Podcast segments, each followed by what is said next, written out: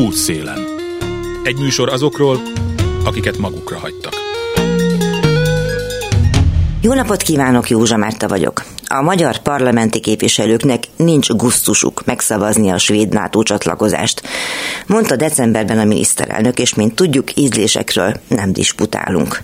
A világ minden kincséért sem hoznánk fel, például, hogy ezzel szemben mi mindenre volt már gusztusok. Jószerével és jelképesen lefóliázni a velük egyet nem értő teljes populációt, szuverenitásostól, független színházastól, modellváltással a középkorba taszajtott egyetemi rendszerestől. Az, hogy az alapítványi egyetemrendszer maga a feudalizmus egyébként éppen a minap állapította meg egy értékelő tanácskozáson az Akadémiai Dolgozók Fóruma. Hát innen nézve akár értelmet is kaphat a fóliázás, az alól nem érződik mindannak a savaborsa, illata vagy bűze, amit a kényes ízlésű, ám annál bátrabb 133 orrot, 266 orjukat tűrhetetlenül facsarná. Nem éppen a kénykőre gondolnék most, inkább a szabadság leheletére, amely kétségkívül nem lehet tetszetős a javarészt férfiakból álló kormányzati had számára. Szóval így lett a gusztus politikai kategória. A pacal vagy a kolbász melletti hősies folyamatos kiállások is ilyenek, ezek ellen nem tiltakozunk, eszünkbe se jutna például rovarokat enni. Hiszen mindezek a magyar fogakra való földi javak ellentétpárba lettek volt állítva a tücsökkel és bogárral. Mint ismert, az Európai Bizottság döntése alapján a házi tücsökkel együtt már négy olyan rovarfajta van, amely a kereskedelmi forgalomban élelmiszerként és élelmiszer összetevőként jelenhet meg az Európai Unióban. Mindez kétségkívül ízléstelennek, vagy legalábbis a magyar gasztronómiai hagyományjal összeférhetetlennek, és mint ilyet tűzzel vassal öldözendőnek ítélte annak idején az agrárminiszter. És Magyarország akkor bátran vétózott is az ízelt labúak élelmiszeripari kanonizálása ellen.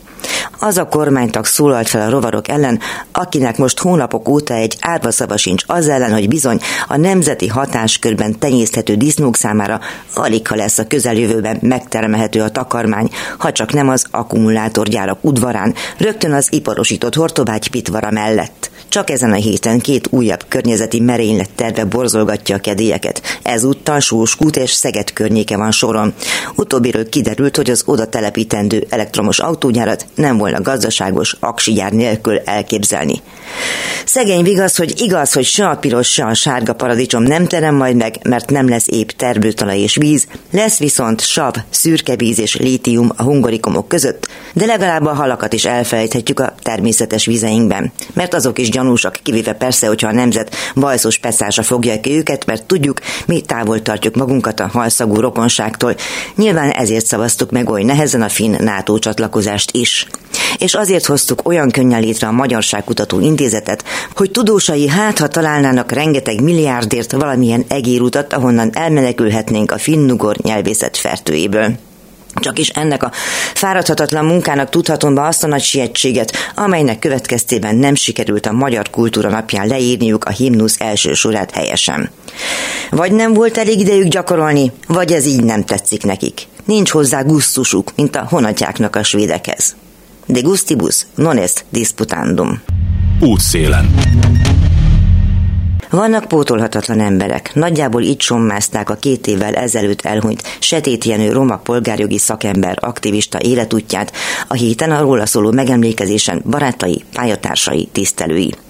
Setét halál előtt két hónappal volt utoljára a műsor vendége, akkor öt pontban sorolta föl azokat a követeléseket, amelyeknek a politikusoknak azonnal eleget kellene tenniük.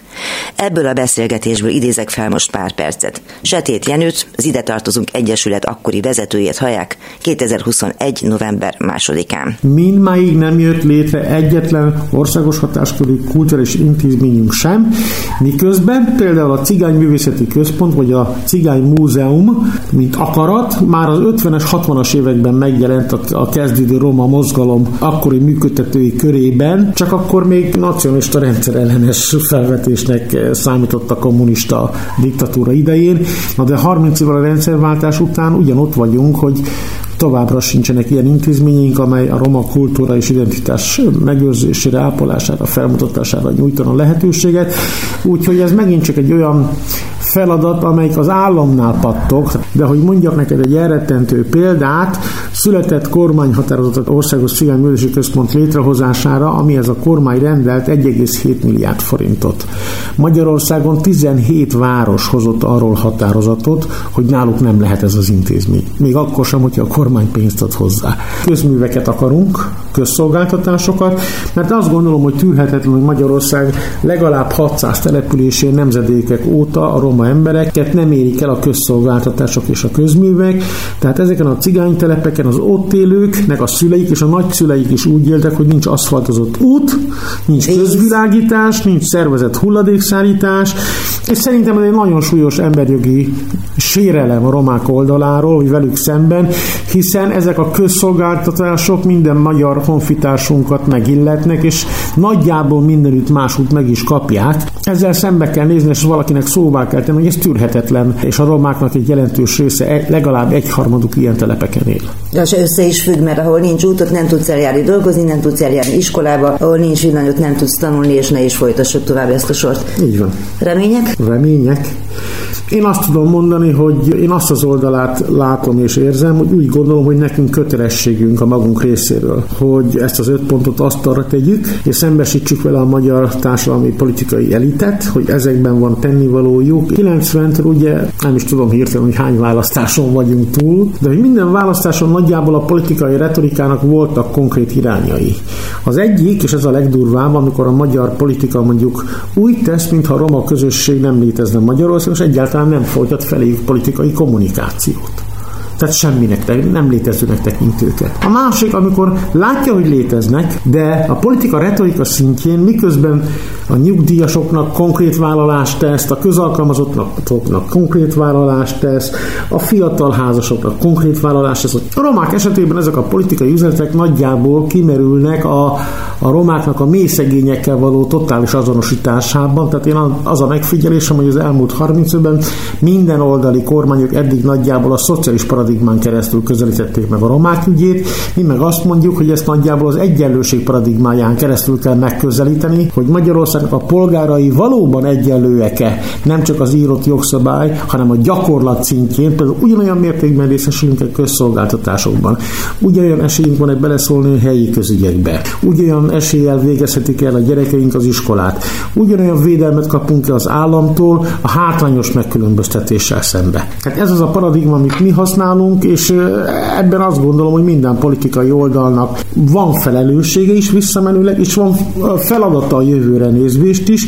Mi pedig most azt szeretnénk elérni, hogy ezeknek a pontoknak a mentén érdemi társadalmi politikai diskurzus alakuljon ki. Tehát azt szeretnénk, hogyha a parlamentbe készülő pártok valódi politikai kommunikációt folytatnának a roma emberek irányába, ha versenyeznének a roma szavazók támogatásáért, ugyanúgy, mint bármelyik másik társadalmi csoport, csoport támogatásáért versenyeznek, és ezek a válaszok megjelennének a konkrét politikai dokumentumaikba is. Útszélen. Az elhangzottak a 2022-es parlamenti választás előtti problémafelvetések voltak, alig ha mondhatnók, hogy megvalósult volna belőlük bármi. Az idei megemlékezésen elhangzott, szobrot is szeretnének állítani a 8. kerület és Budapest díszpolgárának. Olá József a méltóságot a romáknak mozgalom alapítója, és ezen kívül meg természetesen még sok egyéb is szociális munkás, azt hiszem antropológusnak és készülsz és így tovább, és hát egyik kezdeményezője és szervezője voltál annak a hát megemlékezésnek, vagy minek is nevezzem, ami kedden történt a kesztyűgyárban. Ugye Setét Jenő két évvel ezelőtti halála iszonyan fejbevágott valamennyiünket. Hogy sikerül most valamilyen történelmi distanciával emlékezni rá? Hát nagyon köszönöm a, a lehetőséget és a felkomfort. Valóban a, a méltóságot a romáknak mozgalom katalizálta azt a folyamatot, hogy sok magánszemély, civil barátunk, értelmi, roma értelmiségi ismét összeállt és megszerveztük ezt a emocionális rendezvényt, amelyet tavaly Újpesten a Rázgyöngyi Közösségi Házban szerveztünk meg, és az idén a 8. kerületi Mátyás téren a, a Kesztyűgyár Közösségi Házban. Mint ahogy említetted, óriási vesztesség Setét Jenő hiánya, aki tegnap töltötte el születés napját, tegnap lett volna 52 éves, és holnap lesz két éve, hogy már nincs közöttünk.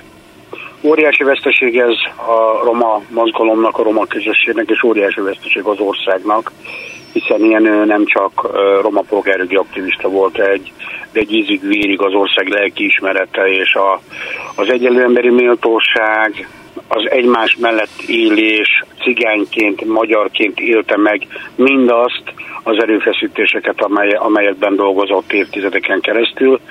Úgyhogy, úgyhogy nagyon-nagyon méltóságteljes és emocionális rendezvényt tudtunk tennap megszervezni. Ugye gyakran szoktuk közpolitikai szereplőnek, sőt államférfinak is nevezni Setét Jenőt. Most, hogy már így nincs közöttünk, ez mennyire erősödött föl? Tehát kell -e rettegni attól, hogy, hogy elfelejtjük? Ugye sokunknak nagyon jó barátja is volt, és így tovább. Vagy pedig úgy tűnik, hogy az, amiket ő írt, mondott, alkotott életében, meg amilyen közösségeket gyűjtött maga köré, az azért egy maradandó és előremutató dolog. Azt gondoljuk mi, akik azon dolgozunk folyamatosan, hogy, hogy ne felejtődjön el munkássága és életútja, és mindez a tanítása, amelyet a teljesítményével és a munkájával az asztalra tett, hogy ez örökbecsű legyen és megmaradja. Hiszen a, a, nem csak a roma mozgalom és a roma közösség, hanem, hanem a társadalomból kizuhant társadalmi rétegek mellett is kiállt, és a, az ilyen rendezvények mellett szeretnénk, és ezt tegnap kihangosítottuk, szeretnénk fizikailag is megjeleníteni Jenőt, szeretnénk köztéri reprezentációt, ami... Hogy ami egy szobrot, vagy emléktáblát? Egy szobrot, vagy egy szobrot, egy szobrot szeretnénk, melyben már előre haladott tárgyalásaink vannak, és nagyon-nagyon reméljük, hogy a, hogy a díszpolgári címeiből kifolyólag... Mármint a fővárosi is, meg a nyolcadik kerületi is. Így van, így van, köszönöm. Mindkét, mindkét, mindkét díszpolgári cím adományozója támogatja, és mellettünk lesz ebben a tevékenységben, illetve szeretnék egy olyan méltó sírhelyet kezdeményezni, kiépítetni ilyenőnek, ami egyébként a család privilégiuma, és milyen, mi a családnak szeretnénk segíteni azzal, hogy, hogy, hogy mert, mert tudjuk, hogy anyagilag nem lesz képességük arra, hogy ezt megcsinálja. Viszont, viszont én azt gondolom, hogy én ő volt olyan államférfi és olyan hazafi, hogy, hogy az országnak kell egy méltó emléket állítani, a sírhelyet állítania. Tudod, az jutott... is támogatásunk lesz. Tudod, az jutott eszembe, hogy Sötét Jenőnek szívügyem volt az, hogy a roma köztéri reprezentációt kutassa, és Így ebből van. könyvet is csinált, és nagyon, hát szinte éjjel-nappal dokumentálta sokan a korai halálát is összefüggésbe hozták azzal a hát heroikus munkával, amit végzett, hogy hogy látod, hogy ha erre van befogadó képesség, akkor tulajdonképpen elindulhat egy olyan sor, amikor mondjuk a roma közélet nagyjainak esetleg szobrot tudnak állítani? Igen, ez így van négy éve, az életének utolsó négy évében a köztéri reprezentációval foglalkozott a Tomátos Intézet megbízásával, és azon dolgozott, hogy megjelenítse azt, hogy itthon vagyunk Magyarországon, mi is a nemzet részei vagyunk, 600 éve itt vagyunk, és azon dolgozott Jenő, hogy ezt fogadják el. Ezen dolgozott cigány magyarként és magyar cigányként, és én azt gondolom, hogy ez az ország legnagyobb árulása lenne, hogy egy ilyen demokrata ne kapjon egy ilyen köztéri szobrot, vagy, vagy méltó megemlékezést a sírhelyre gondolva, és azt is gondolom, hogy nem csak az a trend alakul ki, mint az országban a, a NER, NER-rel szimpatizáló szereplők, roma szereplők kapnak, ilyen köztéri reprezentációt, emléktáblát, meg szobrot. Ennek is örülünk, csak nem szabad elfelejteni olyan zsinór mértékeket, akinek a politika, gyakorlatilag a közpolitika az élete volt, de egyelő mércével miért egyelővel mércével miért a pártpolitika tekintetében. Egyedül a szélső jobbal szemben hirdetett zéró toleranciát, mert azzal mi nem álltunk szóba, és a Jenős állt soha soha szóba. Igen, én emlékszem, hogy az utolsó interjú, amit készítettem vele, ugye a halála előtt valamikor novemberben voltam az irodájában, akkor elmondta, hogy megpróbálja az ő gondolatait, téziseit, meg az összeállított programot valamennyi politikai párthoz, köztük a kormánypártokhoz is eljuttatni. Hogy valóban... Sok éves gyakorlatunk volt, hogy minden olyan tézist, amit az ide tartozunk és Jenő kihangosított, azt minden demokratikus parlamentbe készülő és kormányba készülő pártoknak elküldtük, kivéve és a jobboldali erőket. Most egyébként, amikor majd legközelebb lesznek választások, ugye most lesz az önkormányzati, meg az LP választás, később pedig a parlamenti két év múlva, akkor tervezitek ezt a hagyományt megtartani? Született egy dokumentum a Cigányok életei számít címmel, amely a roma politikai minimumot tartalmazza.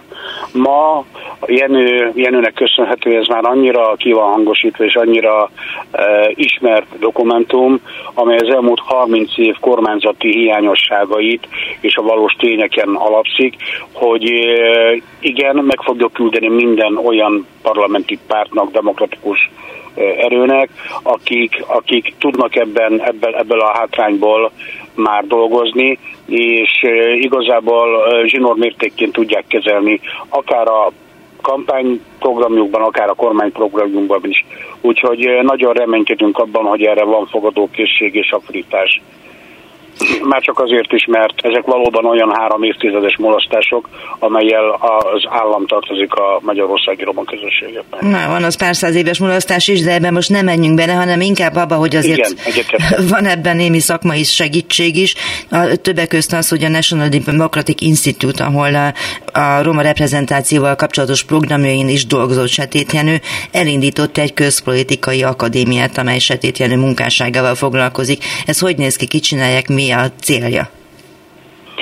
Az NDI a Setétjenő Közpolitikai Akadémiát azokkal a roma származású tanácsadókkal és képzőkkel folytatja, akik Jenővel több éves együttműködésben, közös munkával, akcióval, programokban vett részt. Szerint személyem is tanácsadója és képzője ennek az akadémiának. Nagyon reméljük, hogy mindaz az emlékezett politika, amelyet Sötétjenő mentén felszüle kerül, elmélyíti a Jenőnek az örökségét. Ez az akadémia szintén ugyanezt szeretne elérni, hogy azok a lokális aktivisták, hallgatók, akik ezen az akadémián részt vesznek, a Jenőnek a szellemiségét, teljesítményét, retorikáját és, és minden olyan akcióját magukban szippantanak, amelynek az lesz a következmény, amit mi nagyon-nagyon szeretünk volna. A Jenővel, hogy egy öntudatos, aktív állampolgár és közösséggel létre lokális szinteken, és tovább folytatják azt a, azt a fajta gondolkodás módot és módszert, amit Jenő megtestesített, mint a roma mozgalom utolsó narratívája az utolsó 10-12 évben.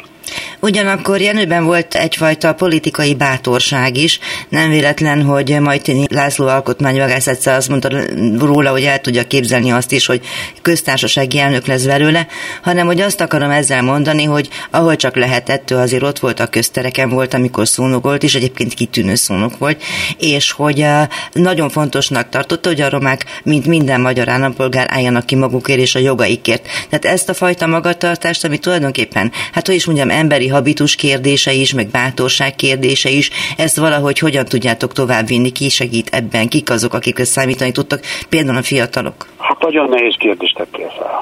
Ugyanis az a fajta lényeglátás, ugyanaz az a, az a világító torony helyzet, amit, amit, amit Jenő maga jelentett, egy maga intézmény volt. Az a bátorság, az a szenvedély, ahogy felvállalta ezt a kérdést, és, és, és neki nem volt kérdés, hogy milyen minisztérium előtt áll meg, milyen intézmény előtt áll meg, a flashmobokra gondolok és az egyéb demokra, Hát, nagyon sokan mellette voltunk, vele dolgoztunk a mindennapokban, de az a bátorság, az a szenvedély most egyelőre azt látom, hogy hiányzik nagyon sokunkból, mert egyre jobban kolonizálódik a roma mozgalom is. Ami nem lenne baj ebben a polarizált politikai világban, mert egy térben élünk de, de az a baj, hogy nincs híd, nincs átjárás egymáshoz, és pontosan azért van ez a helyzet Jenő halála után már két évvel tapasztalható, mert Jenő integrálta a roma szervezeteket egy-egy akció, egy-egy, egy-egy program mellett.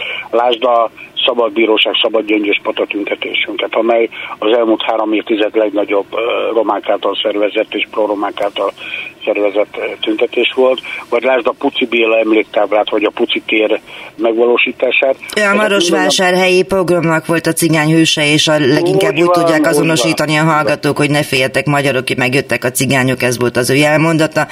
Romániában nagyon-nagyon megszorongatták, Magyarországra került, ahol végső soron hajléktalanként halt, meg itt sem tudták elismerni a kiállását és az érdemeit.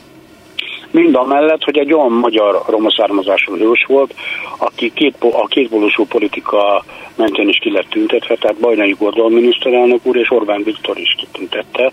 Mind a mellett meg a nyugati téren autók parkolásából élte túl a mindennapokat, és itt halt meg hajléktalanként Magyarországon. És ezért van a nyugatiban az emléktáblája? Azért van a nyugati, táb, a nyugati térnél az emléktáblája, és azért van már ott a, a nagyáruház mellett a sarkon Puci térnek elnevezve azt a területet. De visszatérve a kiinduló kérdésedre, hogy ilyen integrálta a roma szervezeteket, és együttműködve valósította meg az akciókat. Nem, mintha nem tudtuk volna egyedül megoldani az ide tartozunkkal ezeket az akciókat, de azt gondoltuk, hogy sokkal hatékonyabb és erősebb és több lábon álló vállalkozások, ügykoalíciók voltak ezek. Ebben Jenő nagyon-nagyon jó volt, és a retorikai képessége és a hitelessége meg megkérdőjelezhetetlen volt. Ezért is sikerült neki olyan vezetőjévé válni, haláláig, ami, ami megkérdőjelezhetetlen volt, és, és úgy volt ő vezető, hogy egyetlen egy választáson nem indult, és nem indított magát, nem mérettette meg magát. És a konkrét kérdésedre válaszolva, ez a bátorság ez miatt hiányzik, mert mindenki a szélrózsa irányában mozog. Igazából az elmúlt években, mióta Jenő meghalt, abban láttam együttműködést és együttgondolkodást, ami a Jenő emlékezett politikáját jelentette. Tehát a Roma Büszkeség napján voltak együttműködések, Iványi Gábor melletti kiállásban láttam együttműködéseket, az október 23-ai emlékezett politikai rendezvényünkben volt együttműködés, és maga Setékenő emlékestének a megszervezésében látok együttműködést, és abban látok most együttműködést, hogy ki van hangosítva, hogy szeretnénk Szobrota Jenőnek, szeretnénk a sírhelyét ilyen méltóság teljes kegyelet helyé változtatni, mert ami most van, az, az egyszerűen méltatlan Jenőhöz és ahhoz az emberi nagysághoz, amit ő képvisel. Úgyhogy, úgyhogy Jenő még mindig integrál halálában is, és szeretnénk, hogy ez így is maradjon nagyon-nagyon sokáig. Mindent megteszünk érte. Mit gondolsz, hogy a következő évi megemlékezésre mi az, aminek, hogy mondja, mi az a minimum, aminek meg kellene valósulnia? Mi azt gondoljuk, hogy mindaz a tudás, mindaz a, a teljesítmény, ami, amit ilyen képviselt, az, az, az minimum jó lenne, hogyha egy írott, olvasott, papír alapú valamiben megjelenne, minimum a sírhelynek és a köztéri szobornak állnia kell. És hogyha jövő ilyenkor megkérdezel, hogy elégedett vagyok, akkor azt, azt fogom mondani, hogy nem leszek elégedett, de ezeket már megvalósítottuk. És az integráció tekintetében, tehát itt volt időnként szó arról, hogy legyen egy roma civil kerekasztal, hogy a jogvédelem mindenféleképpen erősödjék, mert hát azt mindenki látja, hogy erre nagyon nagy szükség volna. Azt gondoljuk, hogy a, egy ilyen autoritár rendszerben, lásd azokat a törvényeket, amelyeket folyamatosan hoz a, a kétharmad, azok egyre jobban korlátozzák a civilek és a, és a roma mozgalom lehetőségeit. Azzal, hogy kolonizálódnak a szervezetek, és azzal, hogy egyre inkább távolodnak egymástól, és nem közösségként éljük meg a dolgainkat, és ez, ez a legnagyobb veszélye, és ez a legnagyobb hát árok és, és, és, és problémánk, amit a Jenő elment, nincs, aki integrálja ezeket a szervezeteket, nincsenek átjárások egymáshoz, vagy nagyon vékony ez a, ez a járda. Azt gondoljuk, hogy eh, igazából szerettünk volna egy országos hálózatot létrehozni, ilyen halál előtt, egy olyan riadó hálózatot, civil hálózatot, amely segítene helyben egy esetleges szélső jobboldali pogrom esetén. Látjuk, hogy jönnek a választások, a mi hazánk eh, civil csapatai meg mennek és önkényesen azt fogják gondolni, hogy ők rendfenntartó erők, és ez nyilván a szavazat maximalizálás és a politikai maximalizálás miatt csinálják. Tehát itt ezeket a hálózatok, ezeket a civil riadó hálózatokat, roma kerekasztalt létre kellene hozni, mint ahogyan a, a Roma Emlékbizottságot szintén újból össze kellene állítani, hogy azt az emlékezett politikai rendezvény sorozatot, amelyet a Jenővel következetesen 10-12 éven keresztül megvalósítottuk és létrehoztuk, azt újra kellene rázni és újra kellene gondolni, mert sokkal nagyobb a probléma, és a baj, mint hogy elengedjük luxusként azt a, annak a lehetőséget, hogy együttműködjünk ezekben a kérdésekben is. És hogy látod a fiatalokat? Én azért azt látom, hogy a fiatal roma gondolkodók egészen eredetiek és rendkívül képzettek tudnak lenni. Ez így van, mert rengeteg értelmiségi roma fiatal van közöttünk. Az óriási probléma, hogy évszázadok óta intézmény nélküliek vagyunk, ahol nem tudjuk őket elhelyezni, foglalkoztatni és, és, és csuna szóval mondani, használni vagy ahol kiélhetik a karrierjüket.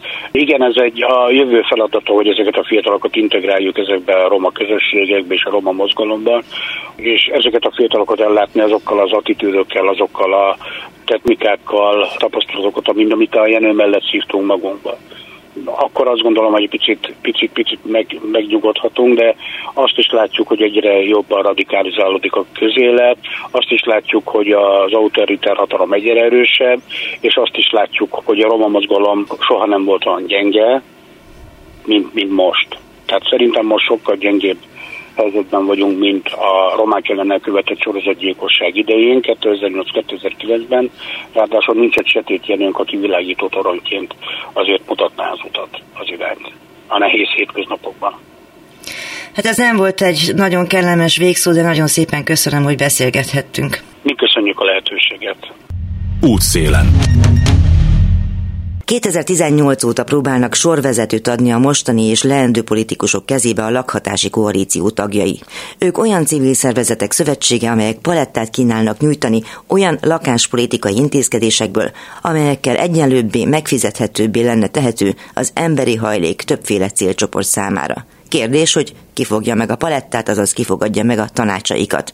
A koalíció egyik tagját, Pósvai Zsuzsannát, a Periféria Központ társalapítóját hallják. Zsuzsanna kint van, úgy hallom, csak hogy megmagyarázzam, hogy miért fúj néha egy kicsit a szél ebben a szép koratavaszidnek tűnő időben ami hát nem mindenkinek annyira nagyon szép, mert hogy a lakhatásról beszélünk, és a periféria egyik tagja a lakhatási koalíciónak már egy, egy ideje megpróbálkoznak hatni arra, hogy a közélet és a politikai elit próbálja meg befogadni azt, amit a szakemberek mondanak arról, hogy hogyan lehetne a lakhatást jobbá tenni az emberek számára. Hogy jött létre a lakhatási koalíció? A lakhatási koalíció az egy informális szövetsége különböző lakhatással foglalkozó szervezeteknek, igazából úgy alakult ki, hogy már a 2010-es évek elején felmerült egy igény arra, hogy többet egyeztessünk egymással, meg koordináltan lépjünk fel bizonyos helyzetekben. És aztán 2017-ben volt az első ilyen konkrét közös megmozdulás, aminek a neve lakhatási 6x6 volt. Mi a 2018-as országgyűlési választások előtt az volt a célja, hogy beemeljék a jelöltek, vagy a az országos választásokon induló pártok a programjukba a különböző lakhatási témákat, és aztán igazából ilyen hasonló módon összeálltunk azóta minden választásra, tehát a 22-es országgyűlésire is, meg most pedig a 24-es önkormányzati választásokra készítettük el ezt a legutóbbi önkormányzati lakhatási minimumot. Szóval egy kicsit ilyen kampányszerűen működünk, meg 21-ben volt egy törvényjavaslat az önkormányzati lakások privatizációjáról, az ellen egy ilyen nagy mozgósítást csináltunk, de közben is azért pontszerűen együtt működünk de nincs ennek egy ilyen formális struktúrája, csak szeretnénk a szektoron belül minél többet egyeztetni, meg koordináltan fellépni mennyire hat az, amit csinálnak. Mondjuk mennyire fogadnak szót azok, akiknek lehetséges hozzáférésük van ahhoz, hogy valamennyit is segítsenek. Tudjuk, hogy az igazi az az lenne, hogyha kormányzati segítség érkezne, vagy lenne egy országos kormányzati közpolitikai elgondolás, de ugye sokszor kisebb, nagyobb és közepesebb önkormányzatokra korlátozódik mindez, vagy pedig politikai szándékok kifejtésére, de hát azért valakire csak hat. Igen, hát azért, hogyha egy nagy képet nézzük, akkor szerintem az mindenképp egy előrelépés, hogy mondjuk tíz évvel ezelőtthez képest sokkal inkább benne van a hatás a politikai közbeszédben, szerintem most már kevés olyan jelölt van, aki azt gondolja, hogy megtehetné, hogy nem mond valamit lakhatás terén. Tehát, hogy azt gondolom, hogy ez azért részben ennek az elmúlt évek mm, fellépéseinek volt köszönhető. Másrészt meg annak ugye, hogy, hogy egyre több társadalmi csoportot, vagy egyre látványosabbá vált az elmúlt években, akár a budapesti középosztály körében is az, hogy lakhatási nehézségeik vannak. De hogy, hogy választék, mennyire fogadnak szót, hát igen, Szóval én azt gondolom, hogy ez minden politikai szereplőnek is érdeke és felelőssége is, hogy ezzel csináljon valamit. Helyi szinten, tehát önkormányzati szinten vannak olyan fideszes önkormányzatok is, ahol, ahol a lakatási különböző koalíció szervezetei akár tudnak valamilyen együttműködést kialakítani, szóval hogy, hogy helyi szinten viszont nem ennyire, nem, nem ilyen pártvonalakon válik el, hanem vannak polgármesterek vagy önkormányzati képviselők, akik szeretnének tenni valamit ezen a téren. Hát igen, meg hát gyakorlatilag az volna az igazi, hogyha a polgárok, a lakhatási válsággal küzdködő polgárok, és mindjárt kitér, kitérünk arra, hogy ez azért nem kevés, mert lakatási válság számos fajta van, hát ők vernék ki belőlük, tehát azt mondanák, hogy hello, ez egy nagyon fontos kérdés a mi településünkön. Igen, abszolút, ez, ez nagyon jó, hogy felhozza, mert az egész lakhatási minimumnak is ez az egyik motivációja, hogy az állampolgárokat nem tudom, érzékenyítsük azzal kapcsolatban, hogy igenis tehetnek dolgokat az önkormányzatok, és ezt várják is el a jelöltjeiktől, meg akár hozzák tudomásukra azt is, hogy ez a szavazatukat is befolyásolhatja, hogy mit tesznek lakhatás terén. A periféria teljes neve Periféria Közpolitika és Kutatóközpont. A perifériát azt érteni vélem. Mit jelent a közpolitika és mit jelent a kutatóközpont abban az értelemben persze, hogy hogyan tudnak a közpolitikára hatni, és mi az, amit kutatni tudnak? Igen, nálunk a kezdetektől fogva a lakhatás az egyik fő téma, emellé most az utóbbi években hangsúlyosan kiépült a munkavállalói jogokkal, munkavállalók helyzetével foglalkozó láb is, és igazából az a, a periféria központban az elképzelésünk, hogy olyan kutatásokat csináljunk, amik terepről jövő problémákra válaszolnak, vagy hogy azokat akarjuk jobban megnézni, feltárni, és hogy aztán nem is állunk meg ott, hogy, hogy valamilyen tudományos vagy akadémiai jellegű kimeneteink legyenek, hanem hanem annak érdekében csinálunk kutatást, hogy aztán informáltabb, megalapozottabb módon fogalmazunk meg közpolitikai javaslatokat, vagy alakítsuk a közbeszédet, vagy akár ilyen praktikus megoldási javaslatokat dolgozunk ki. Szóval, hogy egy ilyen szerves egységben képzeljük el ezeket a dolgokat.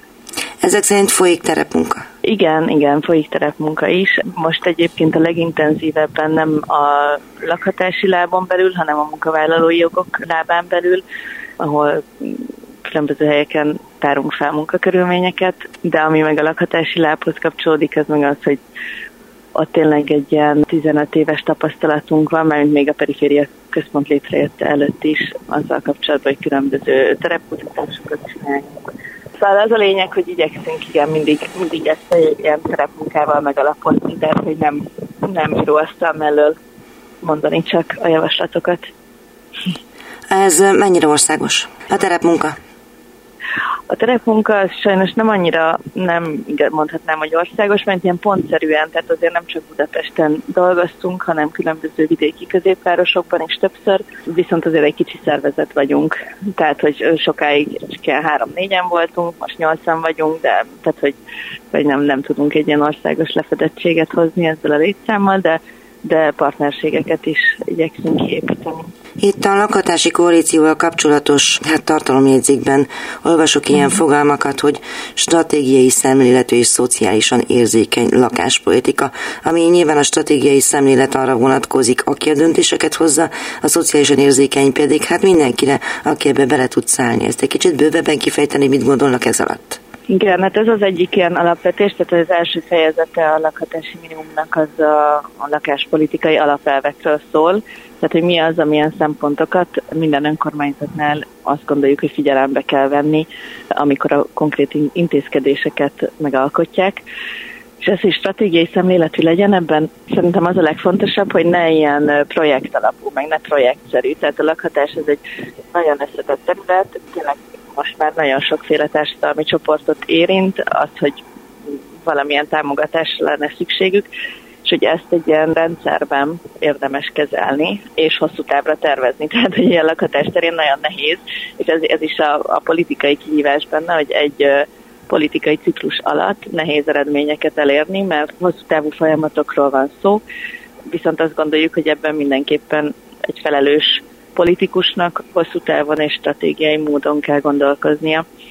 És az pedig, hogy szociálisan érzékeny, az azt jelenti, hogy, hogy súlyozni kell, vagy figyelembe kell venni, hogy ki mennyire szorul rá a támogatásokra, és egy ilyen egyenlősítő törekvés kell, hogy legyen a, a helyi lakáspolitika mögött, mi ezt gondoljuk, hogy olyan módon beavatkozni, hogy a létező egyenlőtlenségek, különbségek csökkenni tudjanak. Tehát, hogy nem, nem ugye ennek az ellenpólusa az, ami, ami országos szinten történik, ahol a lakástámogatások egyáltalán nem társadalmilag célzott módon lehet ezekhez hozzáférni, és akkor könnyen előfordul az, hogy arányaiban jobban segít valaki olyannak, aki még eleve tudna lakást venni, de ilyen módon még ehhez kap egy támogatást is, tehát hogy azokat támogassuk, akik, akiknél ez így fajlagosan többet tud javítani a helyzetükön. De hogy ez tényleg fontos, hogy itt nem csak a legszegényebbek lakhatási helyzetéről beszélünk, mert mint arra ott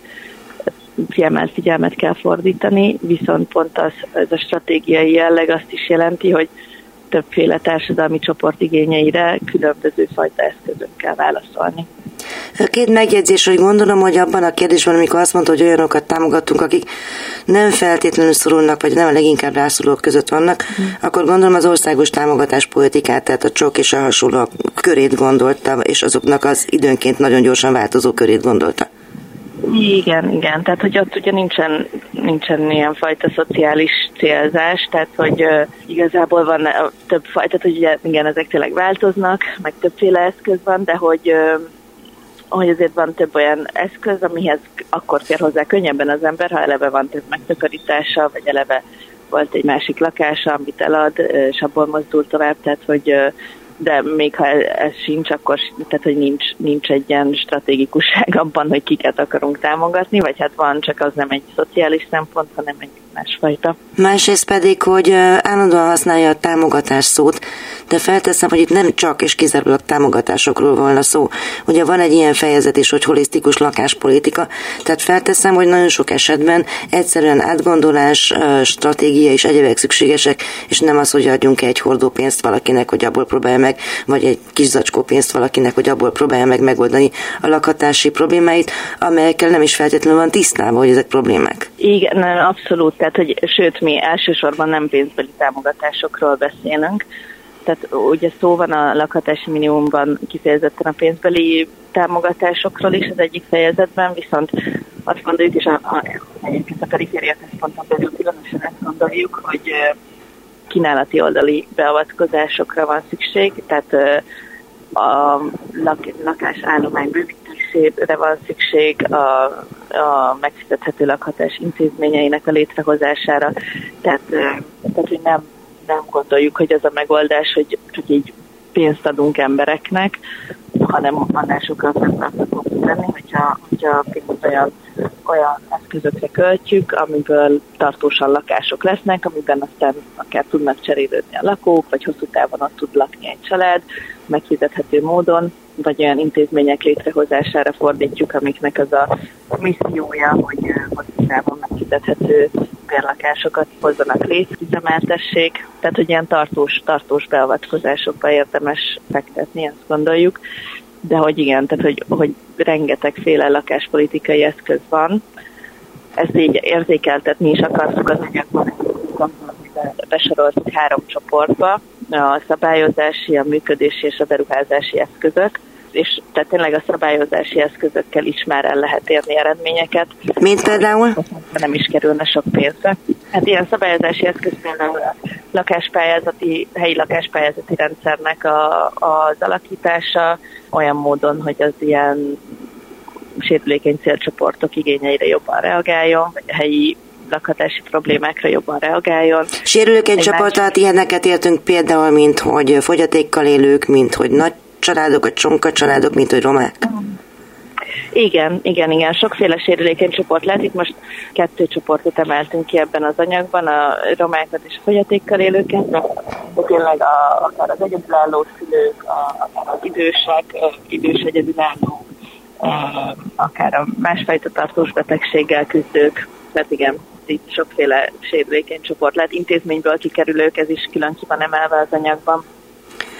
Azt mondja, hogy szabályozás. Ez például hogyan érinthetné az albérletet? Mert mindig megszoktam azt is kérdezni, hogy albérlet és az Airbnb és az ehhez hasonló hát üzleti, vagy esetleg torz üzleti, lakáspiaci szegmensek azok mennyire gátolják azt, hogy igazságos és méltó lakáshoz jutáshoz jussanak az emberek?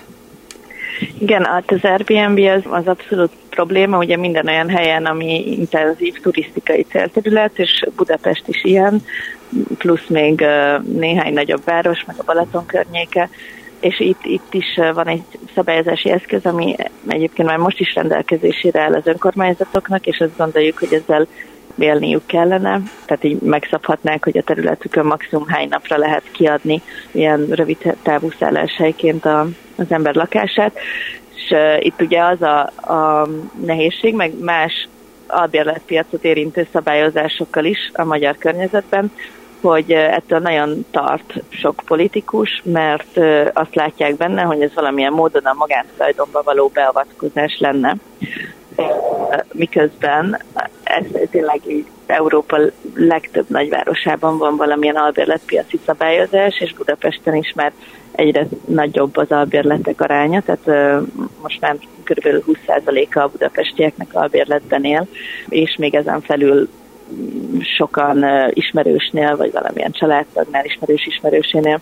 Tehát, hogy ez egy olyan terület, amit mindenképpen muszáj lesz szabályozni a következő időszakban, én azt gondolom. Tehát, hogy itt, itt egy ilyen el kell kezdeni bátor lépéseket tenni, hogy, hogy az albérletpiac az ne ennyire egy ilyen szürke zóna és kiszolgáltatott szerep legyen a benne élőknek viszont rettenetesen drága, és ráadásul mm. azt is lehet lépten nyomon olvasni, hogy mind a mellett, hogy hogy alig lehet albérlethez jutni, mert fizethető áron Budapesten, emellett rengeteg, és nem csak Budapesten, rengeteg üres lakás is áll, amit mondjuk befektetési célral, vagy ezért azért vettek, vagy csak ott hagytak, úgyhogy itt állnak üresen lakások, és ott, amott meg ott ülnek lakás nélkül, vagy méltatlan lakáskörülmények között emberek. Igen. Egyébként ezzel az üres lakás statisztikával szerintem érdemes óvatosan bánni, mert Hmm, tehát valószínűleg többet mutat a valóságnál, épp amiatt, mert az albérletpiac ennyire szabályozatlan, és sokan nem vallják be, tehát ö, hiába a ez nem egy ilyen hatósági ellenőrzés, de, de attól félnek, hogy akkor nem tudom, valami következménye lesz, ha ott bevallják, hogy, hogy ki van adva a lakásuk, szóval biztos, hogy nagyon sok ö, statisztikailag üres lakásban az valójában ki van adva szerintem. Ugye vannak az albérletek plusz az irodának meg egyéb célra kiadott lakások, vagy az ideiglenesen használt, de ezzel együtt bármennyi üres lakás hatalmas pazarlás, és erre vannak javaslatok, hogy hogyan lehet egyszerűen bevonni a megfizethető bérlakásállományba, és a lakhatási koalíciónak vannak is tagjai, akik kifejezetten ezzel foglalkoznak, hogy a lakásügynökségi modellt hogyan lehetne elterjeszteni minél több helyen, ami, ami végül is az egyik, egyik lehetséges megoldás erre a problémára. Kérdezek valamit, mint egyszerű háziasszony, tehát, hogy nem lehetne azt csinálni, hogy motiválni például a munkáltatókat, vagy munkaadókat, hogy abba gondolkozzanak, hogy úgy csábítsanak oda elsősorban és fő csáberőként munkavállalókat ott, ahol vannak, vagy valamit csinálnak, hogy első körben a lakhatásról próbáljanak meg gondoskodni, és ráadásul valószínűleg itt lehetne valamilyen kormányzati szándékot is artikulálni, hogy ilyen-olyan vagy amolyan adókedvezményekkel mindenképpen ezt elősegítsék. Ez történik, ez abszolút történik különböző nagyobb munkáltatóknál, és különösen akkor, hogyha, hogyha ugye nem helyi, tehát akár az ország más részéről vagy külföldről akarnak alkalmazni munkavállalókat, akkor, akkor mindenképpen kell szállást is biztosítaniuk. Szerintem itt az a kérdés, hogy ezek milyen minőségű szálláshelyek, tehát hogy hogy méltó lakhatást nyújtanak-e, vagy, vagy olyan szálláshely, ami nem megfelelő lakáskörülmény, illetve az, hogy milyen tartós, meg hogy, de itt nyilván az a az a szűk keresztmetszet, hogy akkor ki van szolgáltatva a munkáltatójának a lakhatása szempontjából is. De ezzel együtt ez egy olyan dolog, ami abszolút történik. Itt a az önkormányzati minimum utolsó pontja az pont erről szól, és itt, itt meg azt gondoljuk, hogy valamilyen erősebb együttműködés lenne jó az önkormányzatok és a nagyobb munkáltatók között, hogy ezek a lakáskörülmények minél megfelelőbbek legyenek, hogy a helyi szolgáltatókkal össze legyenek kapcsolva azok, akik ott laknak, esetleges helyi feszültségeket meg tudjanak előzni, kezelni tudjanak. Szóval igen, és ez valószínűleg egyre nagyobb téma lesz a következő években.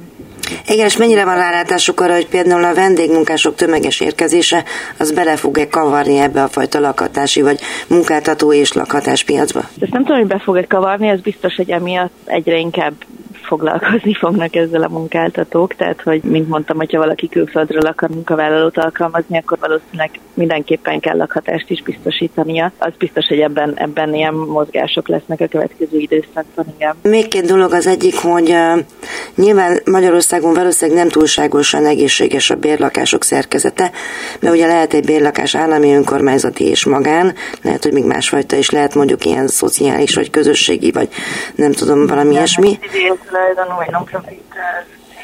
Na, szóval, hogy mit tartana, egy, vagy mit tartana a koalíció egy egészséges aránynak, hol kéne rágyúrni?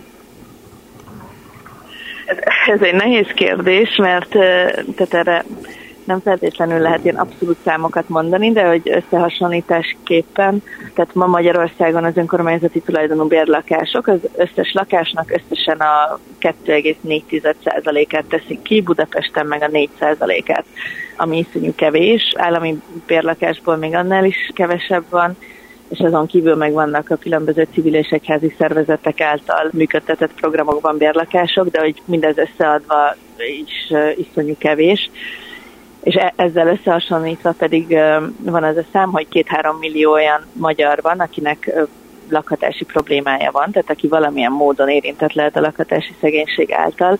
Tehát, hogy ez itt biztos, hogy egy hatalmas aránytalanság van, és akkor, hogyha ezt a két számot összevetjük, akkor azt mondanám, hogy ideális esetben 25-30%-a a magyar lakásállománynak valamilyen megfizethető bérlakás kellene, hogy legyen. Ez nyilván egy ilyen nagyon, nagyon ideális távlati cél, de hogy vannak olyan országok, ahol, ahol lehet hasonló számok vannak, tehát még Franciaországban mindenhol 20% kell, hogy legyen a megfizethető bérlakások aránya, de aztán vannak olyan városok persze, mint Bécs, ahol ennél még sokkal magasabb, ilyen 50% körüli.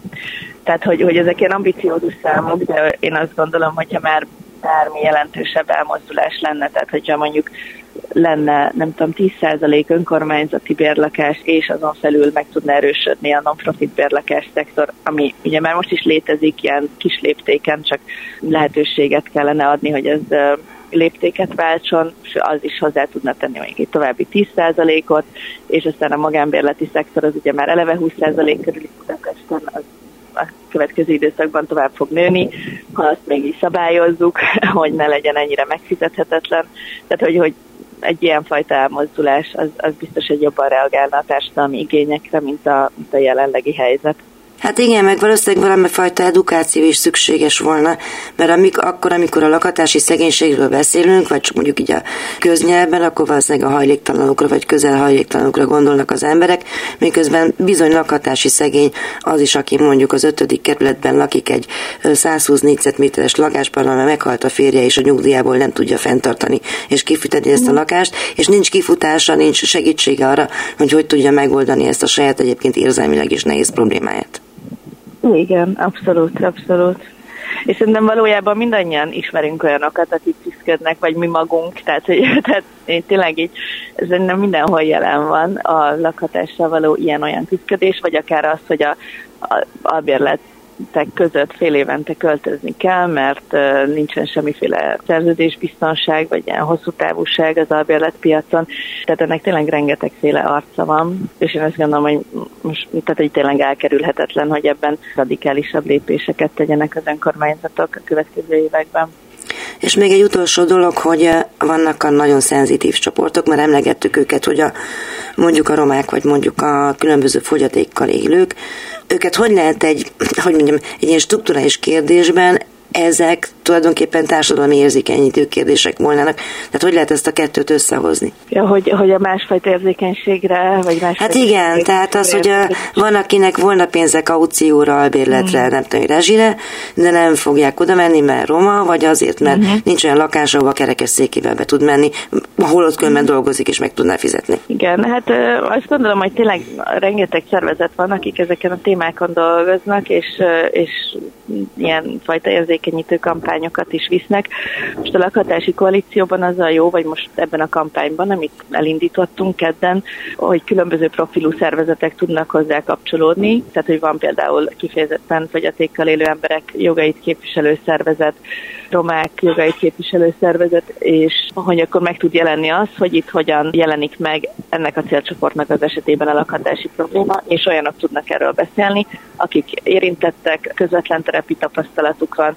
Szerintem itt az érzékenyítés rész ez, az így tud történni, hogy egyre több szó van róla, és olyanok beszélnek róla, akiknek ebben közvetlen tapasztalatuk van. Tehát, hogyha most valaki politikusként el akar indulni majd a júniusi választásokon, és érdekli ez a kérdés, akkor tulajdonképpen, hogyha oda kattint a lakhatási minimum.hu-ra, akkor megtalálja az irányelveket és azokat, akik ezzel esetleg bővebben tudnak foglalkozni, vagy segítséget nyújtatni, vagy iránymutatót mondani.